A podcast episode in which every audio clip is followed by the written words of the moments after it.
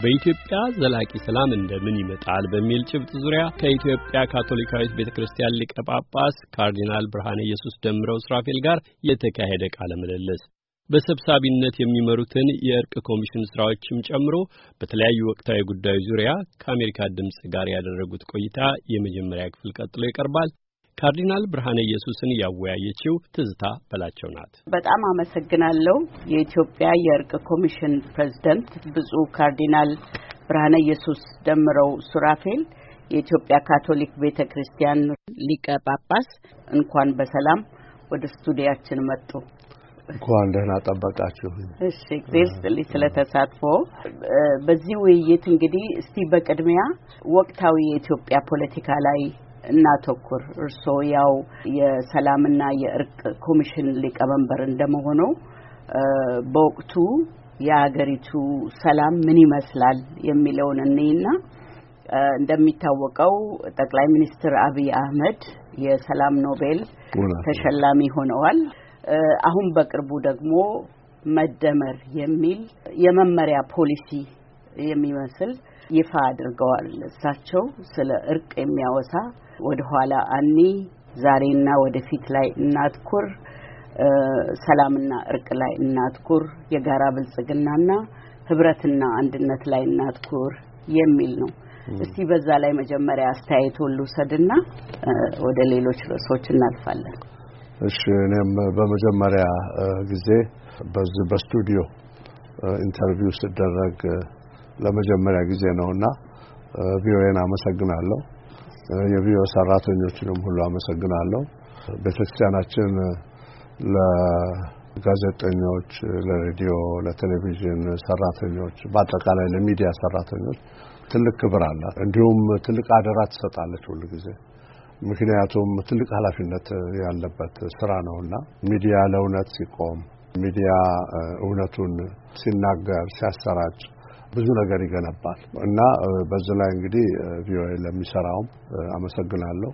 በአሁኑ ጊዜ ደግሞ በሀገራችን በኢትዮጵያ ይሄ ነው የሚያስፈልገን፣ መገንባት ነው። ማፍረሱን በብዙ ጊዜ አይተነዋል። በየመንግስት ለውጥ ጊዜ ብዙ ነገር ሲፈርስ እንደገና ከዜሮ ስንጀምር ብዙን አይተነዋል እና የአሁኑ ለውጥ ደግሞ ማፍረስ ሳይሆን መደመር ነው፣ ባለው ላይ መጨመር እና ይሄ ትልቅ አመለካከት ነው። ምናልባትም በኢትዮጵያ ታሪክ የመጀመሪያም ነው ማለት እንችላለን እና በዚህ አስተሳሰብ እንግዲህ ያለፉት ሁኔታዎች እንዳሉ ሆነው እነሱንም በይቅርታ አልፈን ወደ አዲስ መንፈስ አብረን እንጓዝ የሚል አመለካከት ስለሆነ በጣም እንደግፈዋለን። የኢትዮጵያም ሕዝብ በታላቅ ፍቅር ነው የሚያየው እና በተለይ ደግሞ አሁን ክቡር ጠቅላይ ሚኒስትር ዶክተር አብይ የዓለም የኖቤል የሰላም ተሸላሚ መሆናቸው ለኢትዮጵያ ትልቅ ክብር ነው። ለኢትዮጵያም ብቻ ሳይሆን ለአፍሪካም ትልቅ ክብር ነው። ጥቂቶች ናቸው በአፍሪካ ደረጃም ይሄንን ትልቅ ሽልማት ያገኙት ወደ አስር እንደዚህ ቢደርሱ ነው እና እሳቸው ደግሞ መቶኛ ሆነው በዓለም ደረጃ ስለተሸለሙ በዓለምም እውቅና ተሰጥቷቸዋል። ይሄ የተደረገው እንግዲህ በአንድ አመት ተኩል ውስጥ ነው እና ብዙ ነገሮች ተሰርተ ችግሮች የሉም ማለት አይደለም። ችግሮች አሉ። በየቦታውም የተከሰቱ ግጭቶች አይተናል። ግጭት ብቻ ሳይሆን ደግሞ የሚያሳዝነው በጥላቻና ቁርሾ ላይ የተመሰረተ ስለሆነ ከግጭት አልፎ ወደ ሰው ሕይወት ማጥፋት ደርሷል። ንብረት ማጥፋት ደርሷል። ሕዝባችን መፈናቀል ለመጀመሪያ ጊዜ በብዛት በሀገር ውስጥ በራሱ ሀገር ውስጥ ስደተኛ መሆን ማለት ነው እና ያ ሁሉን አይተናልና እነዚህን የምናልፋቸው እንዴት ነው በሚለው ላይ ነው እንግዲህ በአሁኑ ጊዜ የኢትዮጵያ ሃይማኖት መሪዎች፣ አባቶች፣ በአጠቃላይ የሀገር ሽማግሌዎች አንቺም ያልሽው ደግሞ አሁን በቅርብ የተመሰረተው የእርቀ ሰላም ኮሚሽን አባላትም ስራቸውንም ትኩረት የሚሰጡት ይሄንን እንዴት እንቀጥለው ያው እዚህ ላይ እንግዲህ የእናንተን ኃላፊነት ስመለከት ለሚቀጥሉት ሶስት አመታት ስራ ነድፋችኋል። ሀሳቡም ደግሞ የነበሩ ቁርሾዎች ላይ የነበሩ ቅራኔዎች ላይ የሰብአዊ መብት ጥሰቶች ላይ ህዝብን ማቀራረብና መፍትሄ ማምጣት ነው። ነገር ግን እርሶም አሁን እንዳሉት ኢትዮጵያ አሁን ልክ ባህር ላይ እንደሚሳፈፍ መርከብ ናት። ከወዲህ ከወዲህ ንፋስ እንደሚያናውጣት መርከብ ናት። በየቦታው እርሶም እንዳሉት ግጭት አለ። ጠቅላይ ሚኒስትሩና አስተዳደራቸው መካከል እሳቸው የሚናገሩትና መሬት ላይ የሚካሄደው መካከል ልዩነት ያለ ይመስላል። የእናንተ ትኩረት ያለፈው ከመሆን ይልቅ በዚህ ላይ እንዴት መፍትሄ ልታመጡ ትችላላችሁ? አሁን ባለው ሁኔታ ላይ እርግጥ ነው እንግዲህ ይሄ እርቀ ሰላም ኮሚሽን በኢትዮጵያ ታሪክ በአዋጅ የተቋቋመ ኮሚሽን ነው። በአዋጅም ሲቋቋም ያው በአዋጁ ላይ መመሪያዎቹ አሉ፣ አላማዎቹ አሉ እና የኢትዮጵያ ታሪክ ውስጥ የነበሩ ቁርሾዎችንና ሰብአዊ መብት ጥሰቶችን እንዴት ልናይ ይገባል በሚለው ላይ ይሄም ኮሚሽኑ እየተወያየ ነው።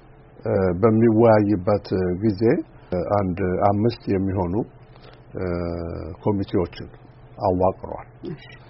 አንደኛ የህዝብ ግንኙነት እና ግንዛቤ መፍጠር ኮሚሽኑ ምንድን ነው ምንድን ነው የሚሰራው ቢለው ከሚዲያም ሰዎች ከሌሎችም ጋር ሆነን የምንሰራው ነገር አለ። ይሄ እንዳለ ሆኖ ሁለተኛ ኮሚሽን ደግሞ ማመልከቻዎችን የሚቀበል ተበድያለሁ፣ እንዲህ ደርሶብኛል የሚለውን በደሉን ምኑን ዘርዝሮ የሚያቀርብበትና እንዲታይለት የሚፈልገውን ነጥብ ግጭቶች ማለት ነው እንትን በላይ በነበሩ በነበሩም ነው በአሁኑም ሊሆን ይችላል፣ ግን ይበልጥ በነበሩም ነው። እነሱን ያሰባስባል። ያሰባስብና ደግሞ ሌላ ኮሚቴ አለ፣ አጣሪ ኮሚቴ የምንለው እንግዲህ በጣም በእውነቱ የተዘጋጁ ሰዎች አሉ እና ያ አጣሪ ኮሚቴ ደግሞ ይሄ በደል ደርሶብኛል የሚለው ግለሰብ ይሁን ቡድን ይሁን እውነት ነው ወይስ እንዴት ነው ብሎ የሚያጣራል። እሱን ካደረገ በኋላ ነው ወደ እርቅና ሰላም የሚሄደው። በአሁኑ ጊዜ የሚታዩ ግጭቶች መሰረታቸው ምንድን ነው የሚለውንም ለማጥናት እያሰብን ነው። ምክንያቱም ዝም ብሎ እዛ ቦታ የሚጨሰው ጭስ መሰረት ይኖረዋል ወይም ደግሞ በስተጀርባው ሌሎች ጉዳዮች ይኖራሉ። እነዛንም በጀርባ ያለውን ሁኔታ ማጥናትና ማየት አለብን እና የእርቀ ሰላም ኮሚሽን ዝም ብሎ በየቦታው እየሄደ የእሳት ማጥፋት ጉዳይ ሳይሆን የሚሰራው ዋናው የመሰረታዊ ምንጮች ምንድን ናቸው የግጭቶች የሚለውንም ነው የሚያጠናው። ምክንያቱም ያሉትን ግጭቶች እዚህም እዛም ያሉትን መንግስት ባሉት መዋቅሮች እየሰራ ነው። በፍርድ ቤቶች ይሁን በፖሊስ ይሁን በመከላከያ ይሁን በአገር ሽማግሌዎች ይሁን በምን እየሰራ ነው። እያበረደም እየተወያየ ነው። ግን የኛ ዋናው ዓላማ በግጭቶች ጀርባ ያሉትን ነገሮች አጥንተን እንዳይደገም እንዳይደገም እንዳይደገም ምን እናድርግ የሚለው ላይ ቅድም በጠቀስኩልሽ በአምስቱ ኮሚቴዎች እየተጠና እየተዘጋጀ ወደ ቋሚ መፍትሄ ለማዝገብ ነው ሀሳባችን። እንግዲህ ብፁዕ ካርዲናል ብርሃነ ኢየሱስ ወደ ቀደመው ጥያቄ እመለሳለሁ። አሁን በኢትዮጵያ በተለያዩ አካባቢዎች ክልል መንግስታት የሚባሉት መካከል ፍጥጫ አለ። በራሱ በማዕከላዊው መንግስት በፌዴራል መንግስትና ለምሳሌ በትግራይ ክልል መካከል እንዲህ ቃል መመላለስና መናቆር አለ። የጦርነት ዝግጅት አለ የሚሉ አካላት አሉ በተለያዩ ቦታዎች ፍንጭ የሚሰጡ ከዛም ውጪ ደግሞ ትግሉን አቅጣጫ ያስያዘና መስዋዕት የከፈለው ወጣት ከህግ በላይ እየሆነ ያለ ይመስላል በየክልሉ። ለዚህ ሁሉ ግን ወቅታዊ መፍትሄ ነው አገሪቱ የምትጠይቀው።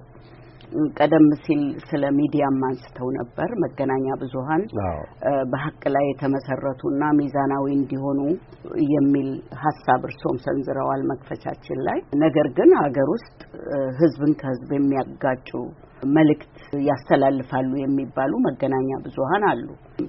እነኚህ ነገሮች ግን የማይቆዩ አገሪቱን ወደ መጥፎ አቅጣጫ ሊወስዱ የሚችሉ ፈጣን መፍትሄ ያስፈልጋቸዋል። ስለ እነዚህ ምን ይሉኛል? እንግዲህ በዚህ ላይ የእርቀ ሰላም ኮሚሽን አባላት ምናልባት ስታጠኝ አይተሸዋል ወደ አርባ አንድ እንሆናለን። ከልዩ ልዩ የህብረተሰቡ ክፍል የተውጣጣ ብዙ ምሁራን፣ ብዙ የአገር ሽማግሌዎች፣ ሴቶች፣ ወንዶች አርባ አንድ አትሌቶች፣ እንደዚህ ፕሮፌሰሮች ሁሉ ያሉበት ናቸው። እና እንደምታዩ ደግሞ ምክትል ሊቀመንበሯ ሴት ናት። ወይዘሮ የት ነበርሽ ንጉሴ ትባላለች። ምናልባት እሷንም interview ታደርጊያት ይሆናል ወደፊት እና ሰፊ ስብስብ ነው ከሰላም ኮሚሽን አባላት እንዲሁም ደግሞ ከሌሎችም ጋር በቅርብ የሚሰራ ነው።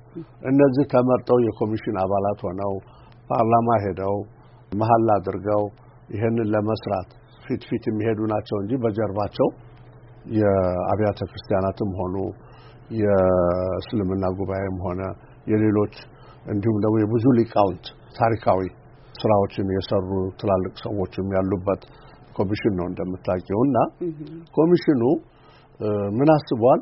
የእርቀ ሰላም ስራ የኮሚሽኑ ብቻ አይደለም፣ የመላው አገሪቱ ህዝብ ነው።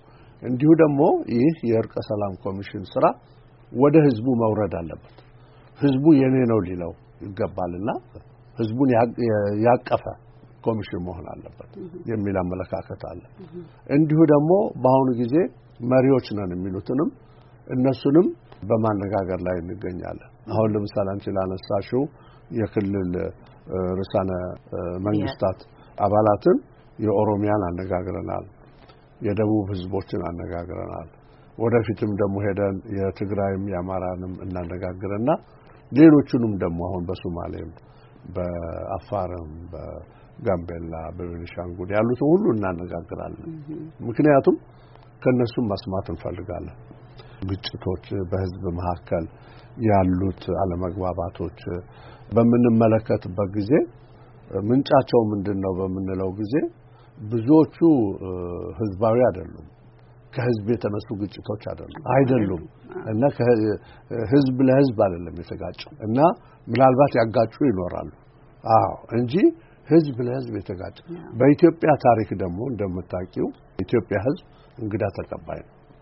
አሁን አንቺ እንዲያው በቃ ወደ ላሊበላ ንግደት እሄዳለሁ ብለሽ ቦርሳሽን ይዘሽ በእግር ስትሄጂ ወደዛ በእግር ነው የምሄደው ብለሽ ብትነሺ አንድ ቦታ ቢመሽብሽ አሳድሩኝ ትያለሽ እና ሲያሳድሩሽ እነሱ የእግዚአብሔር እንግዳ ብለው ነው የሚያሳድሩት እና እግርሽን አጥበው ምግብ ሰጥተው ጥሩ መኝታ ሰጥተው ነው በኋላ ግማሽ መንገድ የሚሸኙሻል። ከየት መጣሽ? ዘርሽ ምንድን ነው? ከየትኛው ወንዝ ነው ተሻግረሽ የመጣሽው? የሚል ነገር የለም በኢትዮጵያ ሕዝብ መካከል። ልክ ነው። አዎ ይሄ ነው እንግዲህ መሰረታችን እና ይሄ ደግሞ እግዚአብሔር ይመስገን በእግዚአብሔር ቃልና በመጽሐፍ ቅዱስ ላይ የተመሰረተ ነው። ስለዚህ እንዲህ አይነት ሕዝብ ነው ኢትዮጵያ ያላት እንጂ ማን ነው አንተ እንደዚህ ዘርነህ አንተ እንደዛ ዘርነህና በሉ እዛ አካባቢ ያላችሁ ወደ ወደ ዘራችሁ ወደ ሀገራችሁ ወደ ትውልድ ቦታችሁ ተመለሱ እየተባሉ የተደረጉ ግጭቶች ምንጫቸው ምንድን ነው የሚለውንም እያጠናሉ። እንግዲህ እርሶም እንዳሉት ብዙም ጊዜ ከተመልካቾች የሚጠቀሰው ምንድን ነው ኢትዮጵያ ውስጥ ላለው ችግር ምንጮቹም መፍትሄዎቹም የፖለቲካ መሪዎች፣ የፖለቲካ ልሂቃን ነው፣ የፖለቲካ ታጋዮች ነን የሚሉ ህዝብን የሚቀሰቅሱ ህዝብን የሚሰብኩ ናቸው። እርሶም አሁን በደንብ እንዳሉት ምናልባት ታዲያ ትኩረቱ እነኚህ ልሂቃን ላይ ቢሆንሳ የእርቁ የተለያየ የፖለቲካ ምኞት ወይንም የስልጣን ፍላጎት ያላቸው ላይ ቢሆን የእርቁ ዓላማ የኮሚሽኑ የእርቁ ማለት ነው። አዎ እነሱንም ያቅፋል። ምክንያቱም የህዝብ ክፍል አባላት ናቸው። እነሱ በስተጀርባቸውም እነሱን የሚደግፉ አሉ። ከጥቅም ከስልጣን ጋር የተያያዘም ነው እና ይሄ እንግዲህ የቡድንም ስራ ሊኖር ይችላል። ለስልጣን መታገል ተገቢ ነው። ስልጣን መታገል ትክክል አይደለም እያልን አይደለንም። አዎ። ነገር ግን ሚዛናዊ የሆነና ሕዝብን የም- በማይጎዳ መልኩ የሚያደርጉትን የፖለቲካ ትግል እንዲያደርጉ መሪዎች ላይ በተለይ በአሁኑ ጊዜ መሻገር ይሉታል የኢትዮጵያ ውስጥ ያሉ ልሂቃን ይህን ሁኔታ መሻገር የሚቻልበት ሁኔታ ላይ ለመድረስ ነው እንግዲህ እውነት ነው። ለሱ ነው እንግዲህ ሁሉንም ለማነጋገር ሀሳብ የያዝ ነው። የእኛንም አቋም ለሁሉም መግለጽ የምንፈልገው ይገርምሻል። ስለ ኢትዮጵያ ሰላም፣ ስለ እርቀ ሰላም ከሁሉ ጋር ስንነጋገር ሁሉም ይፈልጋል። ሰላምን ሁሉም ይወዳታል። እርቅንና አብሮ ተከባብሮ መኖርን ሁሉም ይወደዋል። ይሄ እንዳይሆን የሚያደርጉ ነገሮችን ብዙዎቹም ያውቋቸዋል። ስለዚህ እነዚህን እንዴት እንቅረፍ በሚባልበት ጊዜ አብረን እየተዋየን እያደረግናቸው ነው እና በዚህ ላይ እንግዲህ እግዚአብሔር ረድቶን፣ ምክንያቱም እኛ በእርቀ ሰላም ኮሚሽን ውስጥ ያለነው ሰዎች ይህ ስራ የእግዚአብሔር ስራ ነው። ህዝባችን በጸሎት ከኛ ጋር እንዲሆን አደራ እያልን እየለመንነው ነው። አንድ ጊዜም ብሔራዊ የጸሎት ቀን አውጀናል። አንድ ላይ ህዝቡ ወደ ራሱ እንዲመለስና በሚያመልከው አምላክ አማካይነት ሰላምን እንዲያገኝ አንድ ለራሱ እያንዳንዳችን የሰላም መሳሪያዎች እንድንሆን እያንዳንዳችን ሰላም ሲኖረን ነው ከጎረቤቶቻችን ወይም ከቤተሰቦቻችንም በሰላም መኖር የምንችለው ከጎረቤትም ጋር በሰላም የሚኖረው እና ሰላም የእግዚአብሔር ስጦታ ናት እና የጸሎት ፍሬ ናት በማለት ለህዝቡ ይሄንን እያሰረጽን ነው። ይሄንኑ ቃል ደግሞ ለባለስልጣናት እንነግራለን። እነሱም እኮ ቤተሰብ አላቸው። እነሱም እኮ ልጆች አሏቸው እና እነሱም እኮ ሰላምን፣ እርቅን ይፈልጋሉ። ስለዚህ ይሄንን እንዴት አድርገን ነው ዘላቂ የምናደርገው?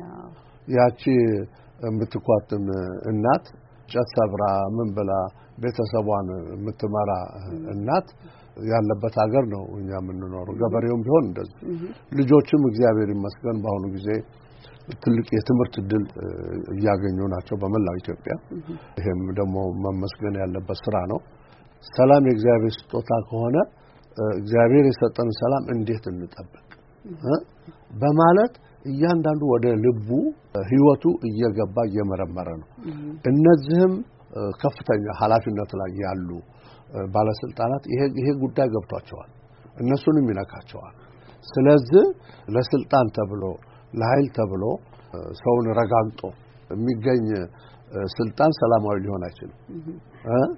እንደው በተለይ እንደው ተጨባጭ መፍትሄ ለማስገኘት አሁን ለምሳሌ በጣም ብዙ ሰዎች የኢትዮጵያ አደረጃጀት ላይ የሚያቀርቡት ትችት ምንድን ነው? ክልሎቹ በጣም በስልጣናቸው ፈርጥመዋል። መሳሪያ የታጠቁ በየዘርፉ ፖሊስ አለ፣ አድማ በታኝ አለ፣ ሚሊሻ አለ፣ የተደራጀ ኃይል እየሆኑ ነው። ይሄ ደግሞ ኢትዮጵያ ውስጥ ሰላም አያመጣም። በተለይም በጡንቻ መፈርጠም ግጭትን ነው የሚጋብዘው። ግጭትም ካለ ከሰላም መፍትሄ ይልቅ በኃይል መመለስን ነው የሚጋብዘው። ክልሎች ጋር ስትነጋገሩ አሁን ለምሳሌ ከኦሮሚያ ጋር ተነጋግረዋል ብለዋል። ደቡብ ውስጥ በቅርቡ ስለነበረው ግጭት ተነጋግራቸዋል። ይሄንን ታነሱላቸዋላችሁ? እናነጋግራለን እናነጋግራለን። በተጨባጭ እስቲ በምሳሌ አድርገው ለምሳሌ በደቡብ ህዝቦችም ቢሆን አሁን ብዙ ጊዜ እናንተም ዘገባችሁት የጌዲዮና የጉጂ ህዝብ መፈናቀል ትልቅ አለ። የእኛም ቤተክርስቲያን በዛ አካባቢ የተቻላትን አገልግሎት ለመስጠት ሞክራለች ከሌሎችም ጋር በመሆን ስለዚህ በዛም አካባቢ አንዳንድ ጊዜ አንቺ እንዳልሽው ግጭቱ መልሶ ተመልሶ እየመጣ ጉዳት ያመጣል። ወጣቱም ቢሆን በዛ ውስጥ ይሳተፋል። የክልሉም እ፣ ሁሉ ይሳተፋል። ማዕከላዊ መንግስት መከላከያን ነው የሚያመጣው ለማብረድም ሆነ እ፣ ተው ተው ለማለት ለጊዜው። ግን ይህን ሁሉ በምናነጋግርበት ጊዜ የኛ ዓላማ ምንድን ነው? የአሁኑን ሁኔታ እያየን የአሁኑ ሁኔታ መልስ የሚያገኝበትን መንገድ አገር ሽማግሌዎች ከአባ ገዳዎች እንዲሁም ደግሞ ከሃይማኖት ተቋማት በዛ አካባቢ ካሉት ከኛም ጋር ሆነን ለመፍታት እየሞከርን ነው። ግን ዘላቂው መፍትሄ እንዴት ነው የሚመጣው ነው እና እሱ እንግዲህ እግዚአብሔር ካሳካልን በፊታችን ግንቦት ላይ ምርጫ ይመጣል። ይሄ በሚመጣበት ጊዜ ትልቅ ነገር ነው። በሕገ መንግስቱም ያለ ነው። እሺ ምርጫ ይደረግ ተብሎ በዛን ጊዜ ቢደረግ ክልል ላይ ያሉት ሰዎች ሁሉ በዚህ ተሳትፏቸው ሰላማዊ ህዝብን ባሳተፈ መንገድ ምርጫው ቢካሄድ፣ ሁለተኛው ደግሞ ሰላማዊ እንዲሆንና ህዝብን በማይጎዳ መንገድ የምርጫውን ሂደት እንዲከታተሉ ቃል እንዲገቡልን ለመጠየቅም ነው ወደፊት እኛ እያዘጋጀን ያለ ነው።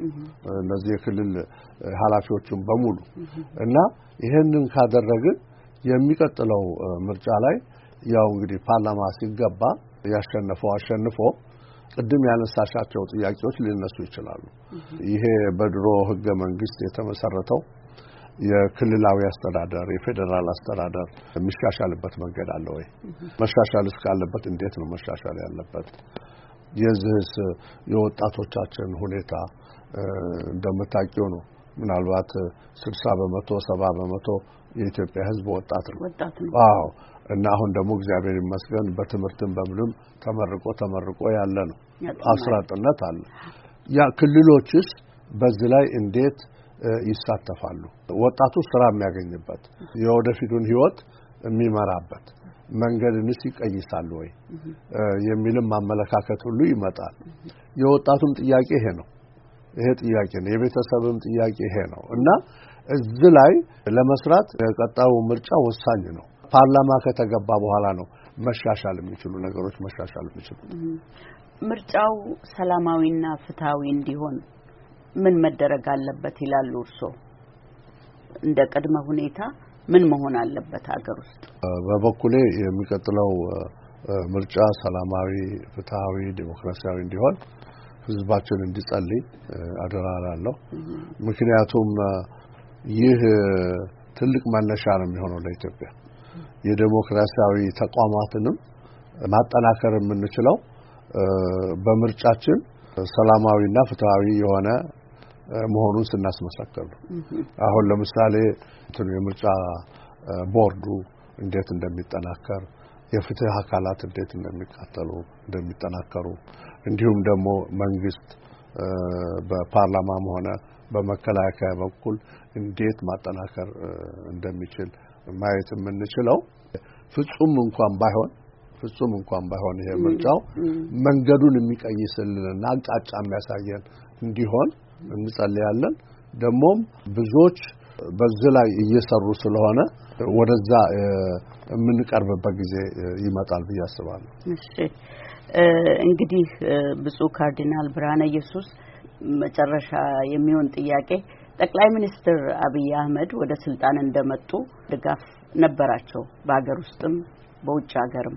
ነገር ግን በልዩ ልዩ ምክንያቶች በተለይ ዳያስፖራ ከሚባለው ውጭ ካለው ድጋፉ ትንሽ እየተመናመነ ነው። አንዱ ለምሳሌ ለዚህ መነሻ የሆነው የአዲስ አበባ የባለቤትነት ጉዳይ ነው። አዲስ አበባ የማን ነው የሚለው እና ይሄንን ይዘው የሚታገሉ አቶ እስክንድር ነጋና ባልደረቦቻቸው አዲስ አበባ ከተማ ውስጥ ሰልፍ ለማድረግ የጠየቁበት ሁኔታ አለ። ይከልከል አይከለከል የማይታወቅበት አሁን ለምሳሌ በዚህ በመጨረሻው ባለፈው መንገዱን ወጣቶችና በፖሊሶች ተዘግቶ ከአማራ ክልል ለሰልፉ ወደ አዲስ አበባ ይመጡ የነበሩ በሙሉ ሳይገቡ የቀሩበት ሁኔታ አለ። ይሄ ነገር እንግዲህ በአንድ አፍ እሳቸው ስለ ዲሞክራሲ ነው የሚያወሩት፣ ስለ እርቅ ነው የሚያወሩት፣ ስለ አንድነት ነው የሚያወሩት።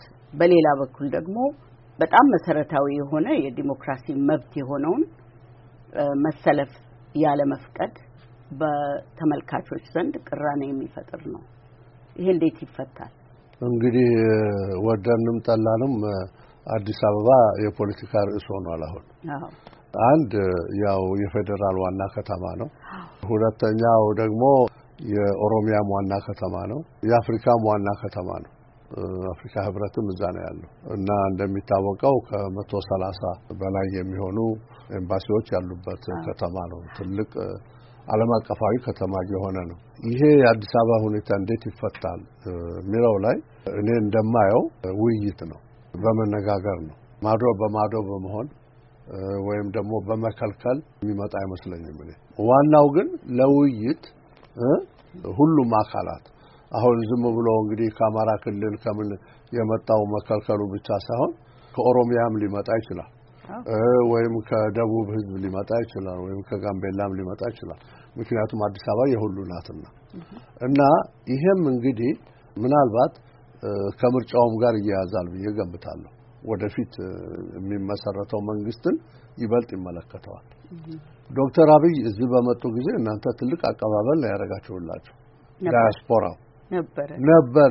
ግን ነበር እኮ ሲባል ሩቅ አይደለም እኮ ሁለት ዓመትም አልሞላውም አልሞላውም እና ሂደቶች አሉ። ስለዚህ ግን ደግሞ አንዳንድ ሁኔታዎች ላይ ስተት ስተቶች የሉም ማለት አይደለም። ስተቶች ሊኖሩ ይችላሉ። እነዚህን ማረም የምንችለው አቅጣጫ ማስያዝ የምንችለው በውይይት ነው። እኛ ሁልጊዜ በቤተ ክርስቲያናችን የምንለው እሱ ነው። በጠረጴዛ ዙሪያ እያንዳንዱ ሰው የራሱን ሀሳብ ካቀረበ ወደ መፍትሄ መቅረብ እንችላለን። ተስፋ ልንቆርጥ አይገባም። በዚህ ብዙ ነገሮች እየተሰሩ ነው በሀገራችን። በተለይ በዶክተር አብይ የተሰራው ትልቁ ስራ ከጎረቤቶቻችን ጋር ሰላም መሆናችን ነው። ከሁሉ ጎረቤቶች ጋር ሰላም ነን። ከኛ አልፈው ከውስጡ አልፈው ለኤርትራም ሆነ ለሱዳን ካርቱም ላይ፣ ደቡብ ሱዳን ላይ፣ ሶማሌ ላይ፣ ኬንያ ላይ ያደረጉት የሰላም ጥረት ትልቅ ነው። በዚህም ደረጃ ነው ዓለም አቀፋዊ የሰላም ኖቤል prize ያገኙት። የሚቀርብባቸው ትችት ምንድን ነው? ጎረቤትን ማስታረቅ ጥሩ ሆኖ እያለ የሰላም ኖቤሉም ሽልማት ትኩረት እዛ ላይ ነው። ነገር ግን አገር ውስጥ ያለ ችግር አገር ውስጥ በየዕለቱ በየጥጉ ዜጎች እየሞቱ እየተፈናቀሉ ይሄ ትኩረት ማግኘት አለበት ነው የሚሉት። እውነት ነው። እሱ እሱ ልክ ነው። እሱ እውነት ነው እና ክልሎችም ባላቸው ህገ መንግስታዊ ስልጣን እኛንን የምናዘው የሚሉ አሉ። አይደለም እንዳይባል ህገ መንግስታዊ ስልጣን ተሰጥቷቸዋል። ይሄንን እንዴት ነው የምናሻሽለው? የሚለው ላይ ነው ወደ መስራት። አዎ። እንዴት ነው የምንሰራው የሚለው ላይ እየሰሩ ይመስለኛል፣ እየመከሩም ይመስለኛል። ከምርጫው በኋላ። አዎ። ህዝቡም ደግሞ አብዛኛው ህዝብ በእውነቱ የኢትዮጵያ ህዝብ ትኩረት ሰጥቶ በአሁኑ ጊዜ አገራችን ትልቅ ስም ያላት አገር እንደመሆኗ መጠን ወደፊትም ትልቅ መሆኗን ለማስመስከር ህዝቡ ብዙ ጥረት እያደረገ ነው። እና እንዳው ምናልባት አንቺ ሰምተሽ ይሆናል የኢትዮጵያ አየር መንገድ ትልቅ አደጋ በደረሰ ጊዜ በዚህ በቢሾፍቱና በሞጆ መካከል ተከስክሶ የወደቀ ጊዜ 157 የዓለም ሰዎች ነው እዛ የሞቱት። ኢትዮጵያንም ጭምር ኬንያውያንም አሜሪካውያንም ጭምር ነው የሞቱት። እና እዛ ላይ የተደረገው የሚገርመው ሁኔታ እዛ አካባቢ ያሉ ገበሬዎች እናቶችና አባቶች ሰለስቱ ሰለስቱን አውጥተው ሰባተኛውን አስቀድሰው አስራ ሁለት ብሎ አርባ ሁሉ አውጥተው ይኸው መንፈቅና ዓመት ሁሉ እያከበሩ ናቸው። እነዚህ እኮ የነሱ የእህት ልጆች ወይም የአክስት ልጆች አይደሉም ሰዎች ስለሆኑ ሰዎች ስለሆኑ ክብር ይገባቸዋል ብለው እናትና አባት ሩቅ ያሏቸው ናቸው እኛ ጋር መጥተው የሞቱት በማለት ትልቅ ምሳሌ የሰጡን ህዝቦች ናቸው። እነዚህ እነዚህ እነዚህ እንግዲህ በጣም የኢትዮጵያ መልካም ገጽታዎች ናቸው። በጣም ትልቅ ገጽታ ነው። ኢትዮጵያ ደግሞ ከራሱ አልፋ ከሌላም ለሌላም የምትሆን ሀገር ናት። አሁን የደረሰባት የቁርሾውና ሰብአዊ ጥሰቱ ፈተናዎች፣ ችግሮች በብዛት አሉ። እነዚህንስ እንዴት ነው የምትወጣው? ኢትዮጵያ የሁለት ዓመት እድሜ ያላት ናት ወይስ ከሁለት ሺህ ዓመት በላይ ታሪክና ባህል ያላት ሀገር ናት የሚለው ላይ ይበልጥ ጥናትን መሰራት አለበት። በዛ ነው እንግዲህ ወደ መልካም አቅጣጫ ወደ ሰላም አቅጣጫ መሄድ የምንችለው ለማለት ነው። እንግዲህ በመጨረሻ እርቅና የሰላም ኮሚሽኑ ከሩዋንዳና ከደቡብ አፍሪካ ተመክሮዎች በመማር መፍትሄ ለኢትዮጵያ ያበጃል የሚል ነገር አንብቤ ያለው እርቅ ኮሚሽኑ website እና እስቲ ይህንን ጠቅለል አድርገው ያስረዱንና በዚያ ውይይታችን እናጠቃልላለን። እሺ፣ አመሰግናለሁ። እንግዲህ በእርቀ ሰላም ኮሚሽን ኢትዮጵያ መጀመሪያ አይደለች። አንቺ እንደጠቀሽው ትልቁ የደቡብ አፍሪካ ጉዳይ ነው። በዛ ላይም እውነትና የእርቅ ኮሚሽን አቋቁመው ብዙ ሰርተውበታል። ሩዋንዳም ብለሻል። ሩዋንዳም እዛ አለ። እንዲሁም ሌሎች ሀገሮች አሉ። ግን የኢትዮጵያ ሁኔታ ምንም እንኳን ከሌላ ቦታ መማር ብንችልም ማየትም ብንችል የኢትዮጵያ ሁኔታ ለየት ይላል እና ኢትዮጵያ የራሷ የእርቀ ሰላም ሀብቶች ያሏት የእርቀ ሰላም ሂደቶች ያሏት ናቸው። ብዙዎቹ አባቶቻችንና እናቶቻችን እኮ ዛፍ ስራ ዛፍ ጥላ ስር ሆነው ብዙውን ነገር ፈተውታል ድሮ። አሁንም እኮ አሁን በጌዲዮ እና በጉጂ ያልኩሽ ነገር ሌሎች ለራሳቸው መጠቀሚያ ባያረጉት ኖሮ ሽማግሌዎቹ ሊፈቱት የሚችሉት ነገር ነው። ስለዚህ ህዝባችን የራሱ እውቀትም አለው፣ የራሱም ባህላዊ ሀብት አለው። ያንንም መማር አለብን እኛ። ያንንም ተጠቅመን በዛ ነው እንግዲህ ቋሚ የሆነ የእርቀ ሰላም መሳሪያዎችን ማድረግ የምንችለው። ከሌሎች ሀገሮች ላይ የተደረገው ላይ ጥናት ማድረጉ እና መካፈሉ ጥሩ ነው። ግን ኢትዮጵያ ለየት ያለ ሁኔታ ያላት ሀገር ናት እና ኢትዮጵያ በእነዚህ ሁለት ሶስት ዓመታት በደረሱት ሁኔታ መመዘን የለባትም ባይነኝ ነኝ። ወደ ኋላ የሄድን ህዝባችን እንዴት ለሌላ ሁሉ አዛኝ ህዝብ እንደሆነ መርሳት የለብንም። አንድ ምሳሌ ልንገርሽ። ይሄ ቤተ እስራኤላውያን ኢትዮጵያ ውስጥ ብዙ ኖረዋል። በኋላ ነው በደርግ ጊዜ ነው ወደ እስራኤል የተወሰዱ። እኛ አላባረርን ናቸው። አሁን እነሱም አገራችን ኢትዮጵያ ብለው እየመጡ ናቸው፣ እየሰሩ ነው። አረቦች ነበሩ በብዛት ኢትዮጵያ ውስጥ አላባረርን ናቸው። ነዳጅ ሲያገኙ ነው ወደዛ የሄዱት። እና ኤርትራውያን ከኢትዮጵያ ሲሄዱ ብዙዎች ጎረቤቶች ምኖች ሁሉ አልቅሰው ነው የሸኟቸው። ስለዚህ የኢትዮጵያ ሕዝብ ብዙ የራሱ የሆኑ ሀብቶች አሉት። በዛ ላይ ተመርኩዘን ይሄኛውን የእርቀ ሰላም ሁኔታ መስመር ለማስያዝና ዘላቂ የሆነ ሰላም ለማግኘት እርቅ ወርዶ በይቅርታ አብዛኛውን ነገር አልፈን እንደ አዲስ አገራችንን ለማደራጀት ነው ዓላማው። በጣም ነው የማመሰግነው። የኢትዮጵያ የእርቅ ኮሚሽን ፕሬዝዳንት፣ የኢትዮጵያ ካቶሊክ ቤተ ክርስቲያን ሊቀ ጳጳስ ብፁዕ ካርዲናል ብርሃነ ኢየሱስ ደምረው ሱራፌል፣ እግዚአብሔር ይስጥልን። እናመሰግናለን ስለ ጊዜው።